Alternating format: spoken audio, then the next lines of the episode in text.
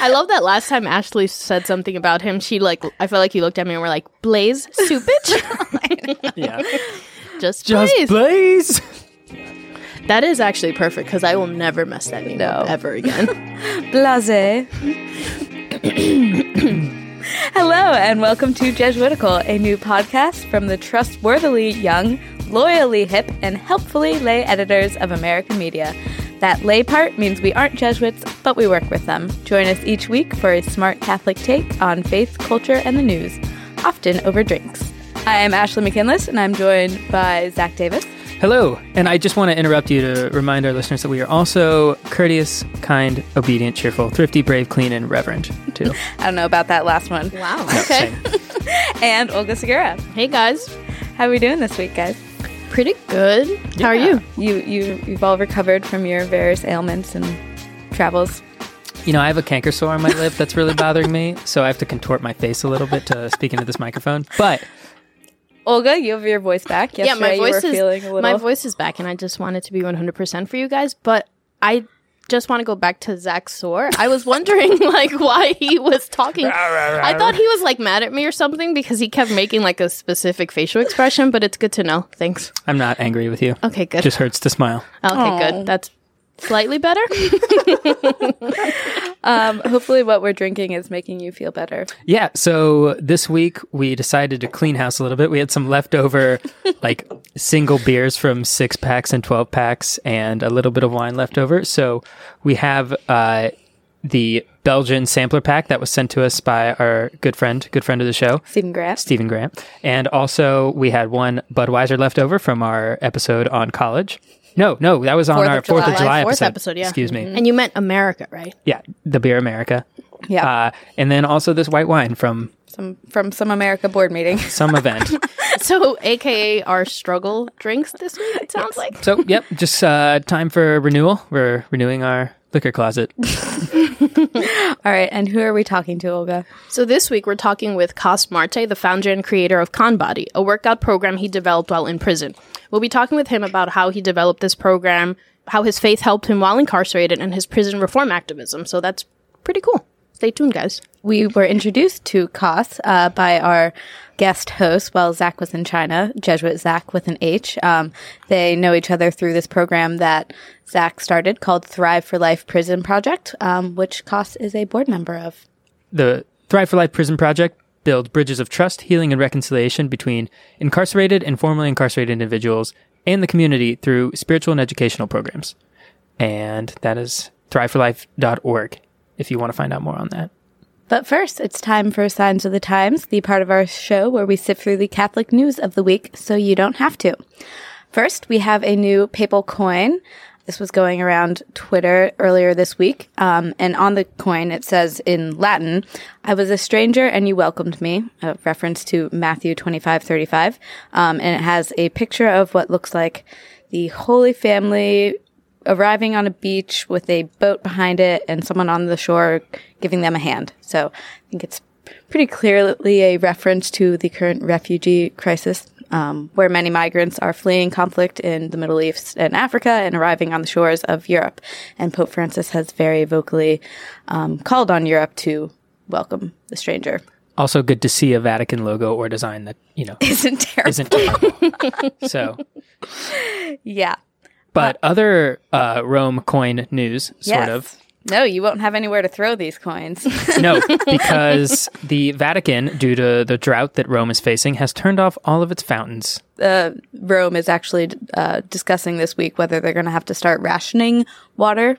Um, so using it for decorative purposes might not be a good look for the Vatican. Uh, our next story comes from across the pond, as I think they say. Uh, just got an eye roll from our producer, Eloise. um, the Orange Order, which is a Protestant fraternal organization based in Northern Ireland, uh, they recently sent out a directive to their members not to use the term RIP to commemorate deaths because the term is considered unprotestant because it has too many Catholic roots. What What are the Catholic roots of RIP? Uh, it's Latin. So the Catholic Church. Yep. And so, you know, Luther was like, no more Latin. No more RIP. So RIP, RIP. Olga, what's next? So now on to some nun news. We've been seeing a lot of Ooh, good I like No, that. no, like no news is None new. none. N U N. Got it.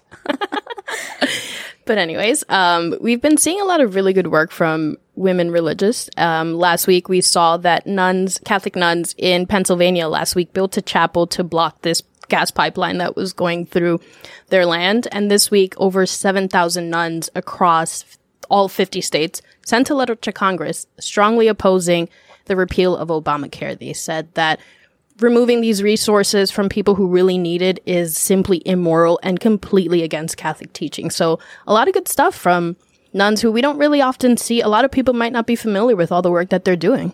they hand delivered this letter to every single Senate office on Monday, I think. Um, unfortunately, the they still well, actually, it's all very confusing. But the Senate voted to proceed with the d- debate, but then did not pass the repeal.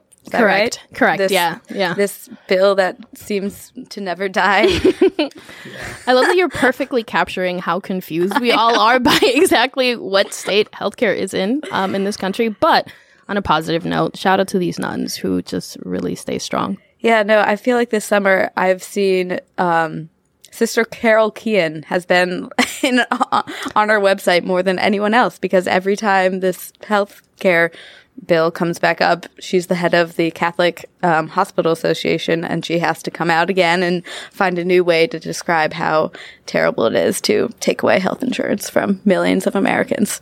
But see, nuns are just very persistent. They are. Shout out to them. Yeah. So our next story comes out of Minnesota. Minnesota. But more importantly, I thought I told you guys not to bring any more witch Satan stories to the show. I thought we told you we weren't listening to you. Okay.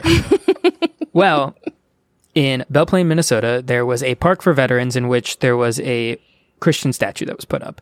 And so this group of people is the nicest way I can put it, named the Freedom from Religion Foundation, decided to put up a satanic monument and you know that was challenged in court and basically the court was like fine none of you get statues mm-hmm. so all of them were ordered to be taken down Yeah. And so this Freedom from Religion Foundation, they they contacted a the Satanist temple in Massachusetts. It wasn't like a local group that wanted to put up a statue to the devil. Like they did this to intentionally provoke a reaction from the community. So the Freedom from Religion Foundation got the Satanists from Massachusetts to commission a Satan statue in this veterans park um, to prove their point that you know if you're going to have Christian symbols, you have to allow Satanist symbols. Right. So there seem to be a couple questions that are raised by this issue because this isn't the first time this has happened. But like one is it's very clear, I think, from or at least to us, that the Freedom from Religion Foundation does not have any sincere motives by putting up this statue in the park, right? Yes, they do not believe in Satan. But uh, the question is, does the court want to decide that Yeah. if it's sincere or not? I don't think they do because the decision they came down to was to ban all religious memorials. So there can't be a Christian one, there can't be a Satanist one, which, I mean, I don't know. In this specific case, it was a veterans park and the memorial in question was a person um, kneeling at a grave with a cross. Like, that's, that's, that's speaking to the veteran they're honoring. It's not putting the Ten Commandments up there. Um, No, it's true. And you know, image there's also a gun and a helmet. So images of militarism aside. um I think there's a I mean it's tough. I don't want one I don't want the court deciding what's a legitimate religion and what is not. On the other hand, like the, the question of like do, do religious symbols belong in the public sphere? I definitely think there's a case for you can have these things be reflective of the beliefs of the community mm-hmm. without, you know, the state endor that's not like an explicit endorsement of the state of one religion or another. well, I think the name of the group that is instigating this freedom from religion, that's not what's in the Bill of Rights. It's freedom of religion. Right. Um, exactly. That's kind of telling. well, I think it's the thing that you pointed out, right? The difference between wanting a pluralistic society and wanting no religion in the secular sphere at all. yeah. And I think that's an important distinction to keep in mind when we have these conversations. Yeah.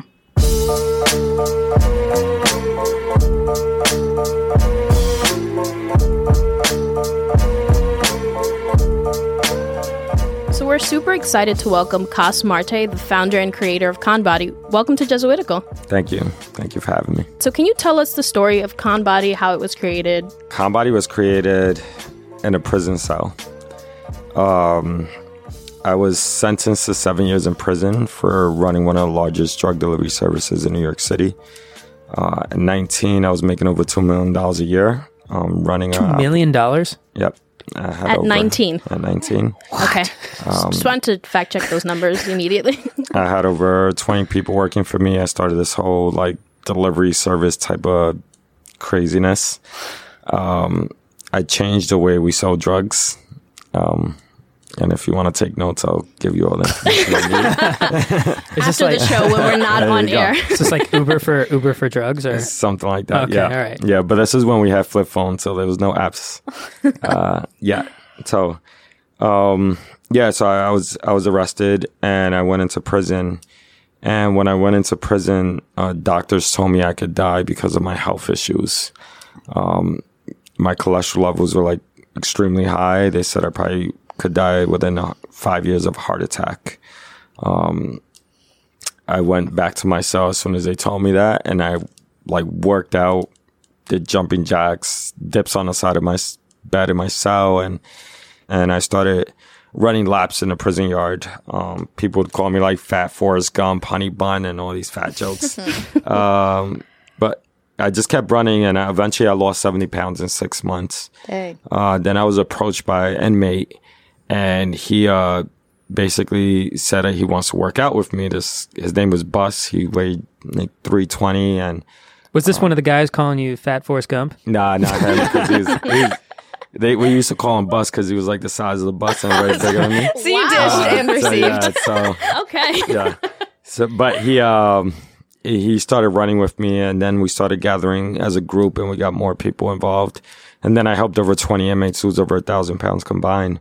I I took that technique, uh, build a camaraderie in a prison yard. Um, but I, I didn't think I was gonna create a business out of it.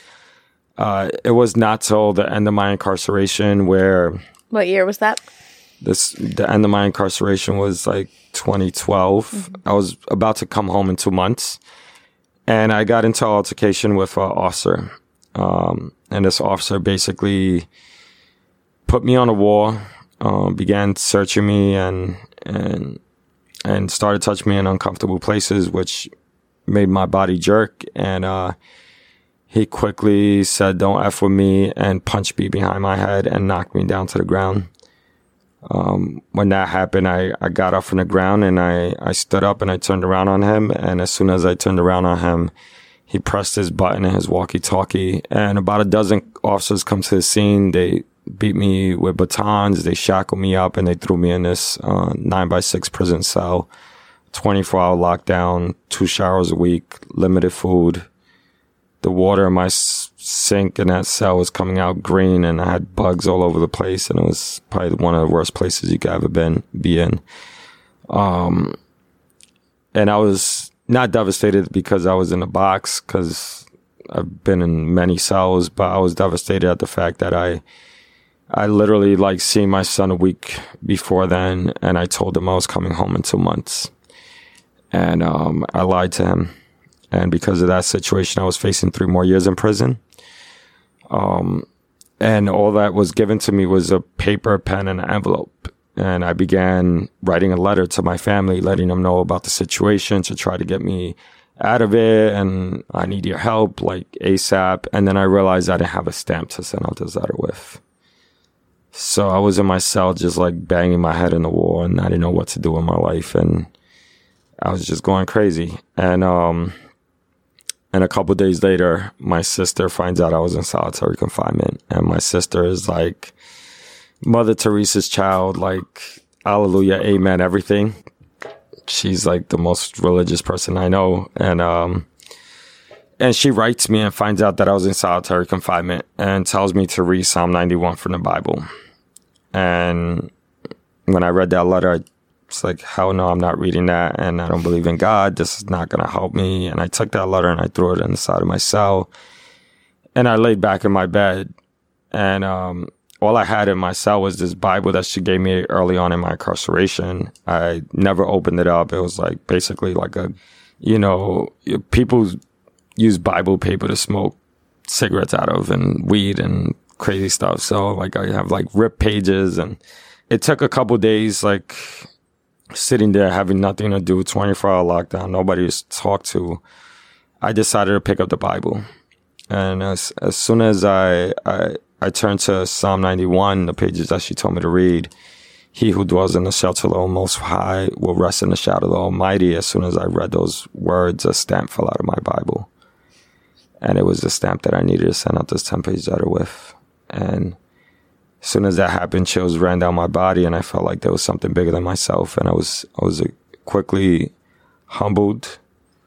Um, I felt regret, and I began reading the Bible from front to back, and I started re- realizing what I was doing was wrong. And for the first time, I started praying, and and I just ask God, like, how can I get repay back for all the people that I've hurt, um, for not only like affecting my son, um, who was, you know, probably six years old at the time, um, but not my family, like friends, but I also affected the thousands of people that I sold drugs to. And then I started realizing that I was creating this whole web of destruction that, you know, affected so many people. And I, I started asking God, how can I pay back? So and there's was a connection between your spiritual awakening and your giving back through being healthy or helping other people be healthy. and there's where I came up with the idea of, Yeah. of Body and and I said this I'm already helping these guys in the yard, you know, work out, get fit, and I feel like I could do this when I come home. So I quickly like took a long sheet of legal paper using the side of my Bible. I started writing like a whole spreadsheet with every exercise routine and started mapping out like a business plan. because you already were a businessman, you knew you knew how and, to. uh, to do this? a little bit. Um, but yeah, I, I, I came home a year later behind that situation, and I started doing what I wrote down, and I followed that regimentally. Like for six months, I was waking up at five thirty in the morning, going to the park, you know, going after females that wore yoga pants and like pitching them body and like this is what we're doing in the park and and I gathered a, a, a handful of people and from there started you know I started renting out ballet studios. Ballet studios turned into like a you know small lease studio and then um, we were looking for space so we raised enough money and funds to open up our own location and nobody wanted to rent to us. And every time I went to a landowner and pitched them the idea of like, I'm running a prison style boot camp. We, we hire formerly incarcerated people and they're like, what? Who? No, I don't think it's going to work here. so, so if someone shows up to a Conbody class, what what can they expect? Uh, they, they're going to see a prison cell. Uh, so we designed the whole gym to look like a prison. Really?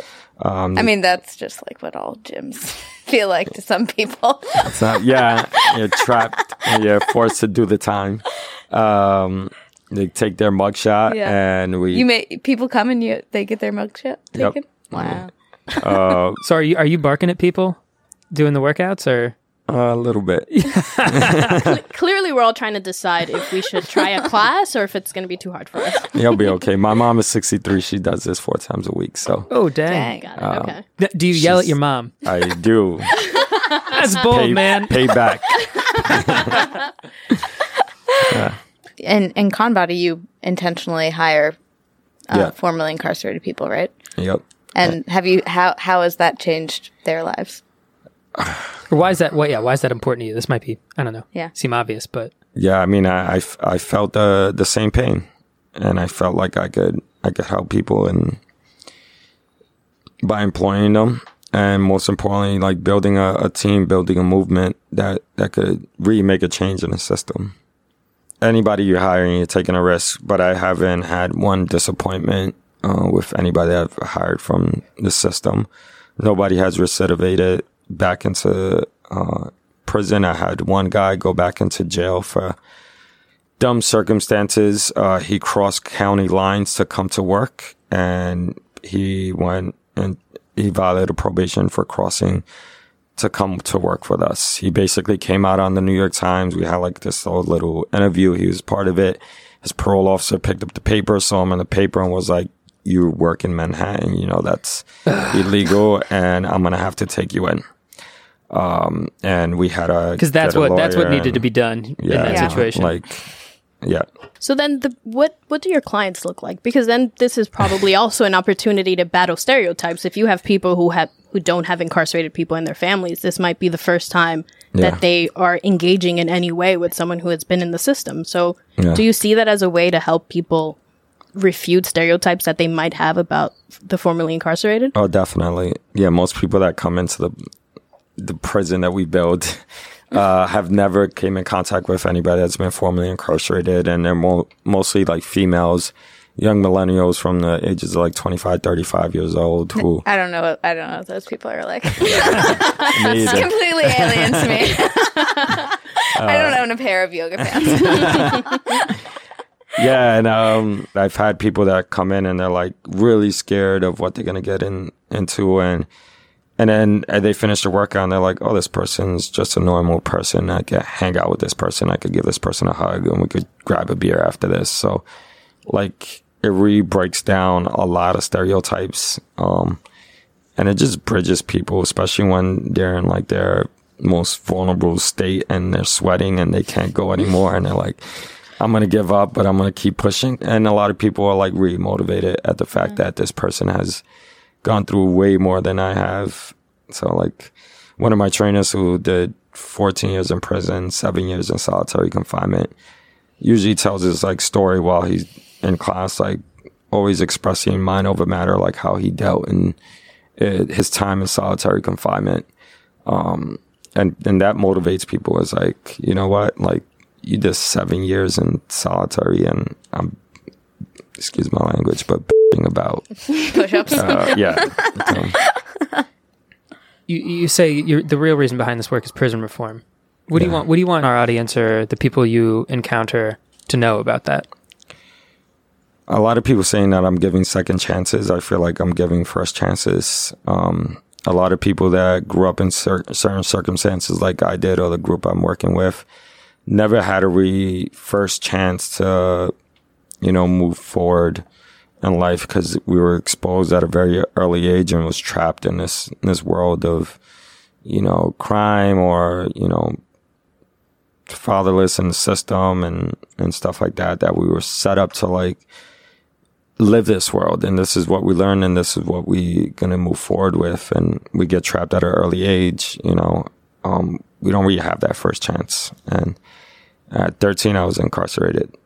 Um, after that it just became a snowball effect and i want to just tell people that you know what we're doing is more than uh, just a workout or your bougie SoulCycle barry's boot camp type of thing it's it's a it's a movement and it's it's bigger than myself. And there's days that I want to give up. There's days I'm like, yo, this thing is too hard, and I want to just roll back into bed and don't want to wake up at five in the morning to do this craziness. And uh, and I I pray and I ask God like, give me an hour, and He always answers, and I always get a small email where one of my clients says, I can't wait to go back and I had a great time. Or one of my trainers tells me, thank you so much for giving me a second chance. Or like, now I can feed my son. Now I have somewhere to stay.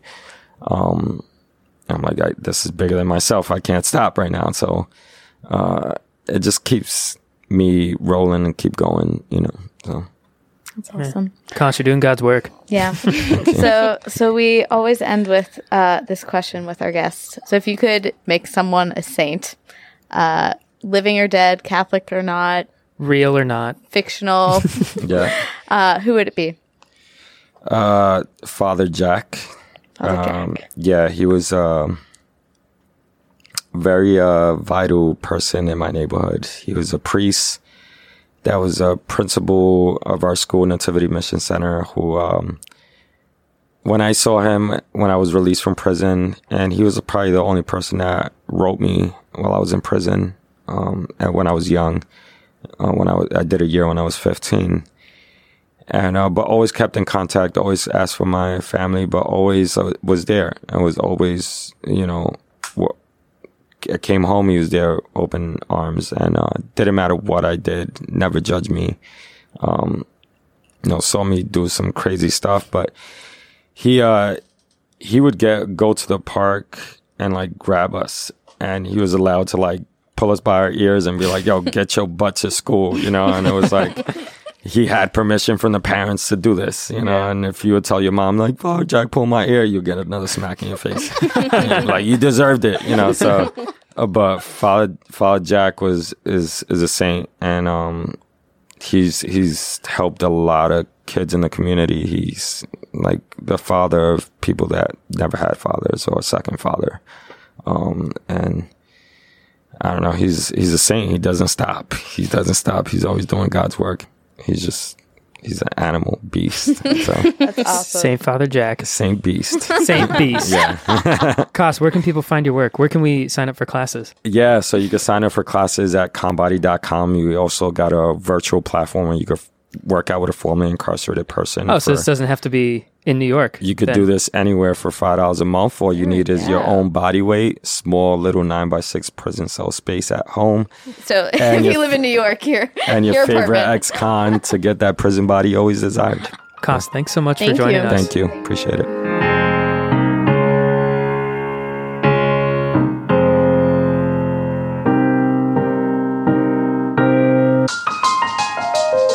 Right, now it's time for some listener feedback. Uh, in anticipation of our interview with Cos, we asked our Twitter followers um, if fitness had played a role in their spiritual life, and we got, this is our most successful Twitter poll ever. I was really wanted to talk Pleasantly about this. surprised by how many answers we You got. guys need lives. You got to stop working out so much.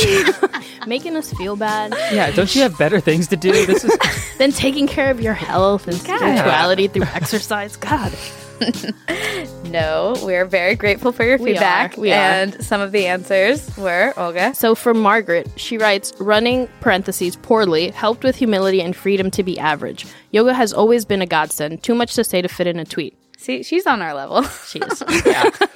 Uh, Dan is also even more on my level. Dan writes, "You bet. Since I wish I was dead whenever I exercise, I tinker with my funeral readings slash music while running. Macabre, but gets me through it. That's awesome. That's a good one. then Ryan writes, hiking. Period. The wilderness is a great setting for prayer. Period. Also to get eaten by bears. Uh, and Annie says, spiritual life, eh, but I experience community 10,000 times more at the gym than my parish. It's a lot to say on That's, that. that's pretty damning. That's pretty loaded, but Yeah. also probably really true. Yeah, no, Annie, we'll be asking you more about that. Patty says, training for races and in running, I always offer each run for other people. It almost makes me more aware to pray for others, which is kind of a nice thing to to think of, right? You're running and, and you're offering this as a prayer. Yeah, For someone else. you, like, I still will not be doing. I still will not be doing any of this. But kudos to all of you. yes. So this week we got a really nice email from Victoria who was responding to something that I tweeted. I quote tweeted the Jesuit Post's uh, article from Damien Bortello about, and the headline was, "Does alcohol play a role in your spiritual life?" or something like that. And I said, "Oh, does it?" Yeah. Uh, and so she saw that and she said, Though I grew up in a family that very rarely drank alcohol, I had a short period in my early 20s when I would drink a lot, sometimes to the point of blacking out. I drank to combat my introversion and anxiety, to ease my perceived awkwardness, and to numb myself to loud noises, big crowds, and small talk. I think that's something a lot of people can relate to. Definitely. But yeah, so she she thought we might consider um, doing an episode. Well, one doing an episode where we talk about alcohol and its place in our lives, socially and spiritually. And her second question is if we would consider raising a cup of tea instead of an alcoholic beverage at the start of an episode in solidarity with those of us who choose to abstain from, limit, or carefully monitor our relationship with alcohol. And she said she'd be happy to send us a tea recipe. So, Victoria, one, send us the tea recipe. Yes. So, and we will gladly do that. But also, the first couple shows we did were during Lent, in which we were abstaining Very from true. alcohol. So, you may want to go back and uh, check those out also. Yes. but we are happy to abstain again Yes. if you send us a great tea recipe. Uh, What's a tea recipe? I don't. I don't- Is tea like coffee? I didn't know you could like I don't. make your own tea. I don't even know what tea pro- is. last guys. week our producer Eloise is like they make beer in Texas. This week Ashley's realizing there is more than one way to make tea. Our culinary education has been an it's very under low. underdeveloped, underlooked at. No, I mean I just like have I've only had tea from like a tea bag. I didn't know you could like do your own thing. but I'm looking forward to it, Victoria. So Yeah. please send that along. Also, send the Wikipedia page for tea so Ashley can check it out. Now it's time for Consolations and Desolations, the part of our show where we talk about where we found God this week and where it was harder to find God. What do you have, Zach? So this is something I've kind of talked about before, thematically at least. And this past weekend, I was in Eau Claire, Wisconsin. Uh, and the only thing that would have made my weekend better is seeing our old engineer, Wyatt Massey, who's a Wisconsinite. I think that's what they call them. But I was there for a Amanda, my girlfriend, her family reunion, which this was my first time meeting her extended family. And so, right, yeah, basically a job interview. Exciting. but really just nerve wracking. So a couple things that happened. One was that there were a lot of America readers actually, so that was a nice warm welcome. You know, like that happens like four percent of the time when people have heard of the magazine. That So you got to brag a little? people are like, I, normally people are like, you work for the government, of America. It's either it's either that or it's like so you know Jim Martin. yes, Yeah. right, one of the two. Um, but just to be, you know, the scriptures are full of images of welcoming the stranger and inviting those who are outside into There's a papal own- coin even that says that. a new papal coin, in fact. And so it just keeps happening in my life recently. And so that's something that has been really consoling to me is to continue to be surprised by the amount of welcome that uh, other people are showing me. And so that was my consolation this week. nice. It's really beautiful. Yeah, it was good. You know, it's really, you know, drinking beer, having, eating good food, and having good conversation with people. It's good for the soul. I highly recommend it. All right. What about you, Olga? So I've talked about how my prayer routine was thrown off a little bit last week. Um, it's very intertwined with the people in my life, uh, specifically my boyfriend Enoch. Um, so I was very anxious last week, thinking that I would give up and just. He wasn't contributing to your Google Doc while he was away. No, he wasn't. He had no Wi-Fi access, so I really had to do this on my own. Um, it was really scary at first because change is terrifying. Any kind of change really just makes me anxious and terrifies me. Um, but I committed to it, and I just felt really at peace knowing that I could establish a personal relationship with God outside of my relationship with other people. Um, and even when you know I was out with friends or with family, I was still able to be like, you know, I found this time to be by myself and to just talk and pray. Um, so that felt really consoling to know that even if I return to my routine, um, I can still do that on my own. And, you know, Nice. it felt good. Yeah, I feel like we're all bouncing back and forth between our communities and our own individual relationship Yeah, with God. we so really that's are. a relatable experience for sure. Nice. Ashley, you got anything good for us? I don't. I don't want to set this, the expectations too high. Um, but I was at mass on Sunday evening, and there was a family in front of me. It was two little girls, mom, dad, and grandma. And I would guess the girls were like eight and five, maybe. And the eight year old was just being a real brat. Like, she wouldn't let her little sister sit next to her mom. She was like, Oh, I want to sit next to her. And like, was just like being you know, how kids can be at mass. But I was just like sitting behind them watching and just judging this eight year old, which is a silly thing to do. Judging children is my favorite pastime. yeah. Um, yeah. So she was just like being obnoxious the whole first half of the mass. But then it got to the gospel reading and the nuclear family was like all snuggled up together and the grandma was kind of like a foot or so away, like by herself. And then this eight year old just like looked over at her and then walked over and like gave her a hug. And it was just like such a sweet moment of, you know, she was clearly like, oh, I, I want to include my grandma in the family. And I felt very bad for just putting her in the bad little kid box when she's, you know, she clearly has a big heart, even though she's young. And then, and then I was, uh, Euchar- I was a Eucharistic minister, um, at that mass. So then I got to give her communion. I was like, all right, we're good now. You squashed the beef immediately. There wasn't like a Catholic Oompa Loompa that popped up to teach her the lessons of you know being selfish about where she sits in mass. But no, also, this is not related at all. But also at that mass, uh, a little like it's probably a four year old, like came up with his dad and like refused to leave. He was like, I want it, I want it. And I was like, how do I, how do I say no to you? But instead I just like gave him like high fives over and over again until his dad pulled him away from his line. Nice. So yes, both consoling moments in different ways. All right. Roll credits. Roll credits. Jesuitical is brought to you by America Media and produced by Eloise Blondiau. Our editor is Noah Levinson. Jesuit formation provided by Eric Sundrup, SJ.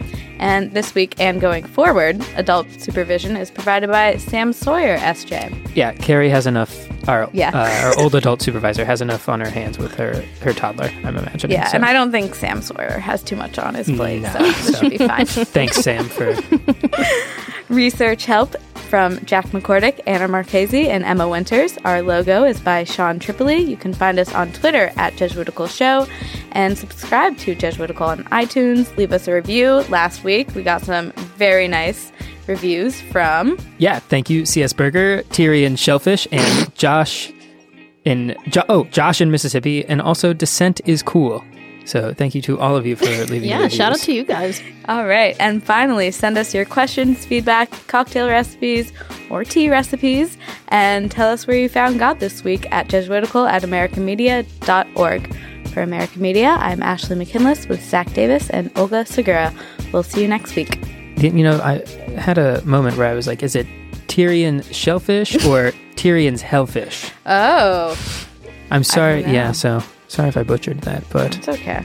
And is it, is MS, are we sure that's Mississippi? yeah, Okay. I memorized all the postal codes in the fifth grade. Okay. You're so cool, Zach. Yeah. You just impress me more and more every week. You're welcome.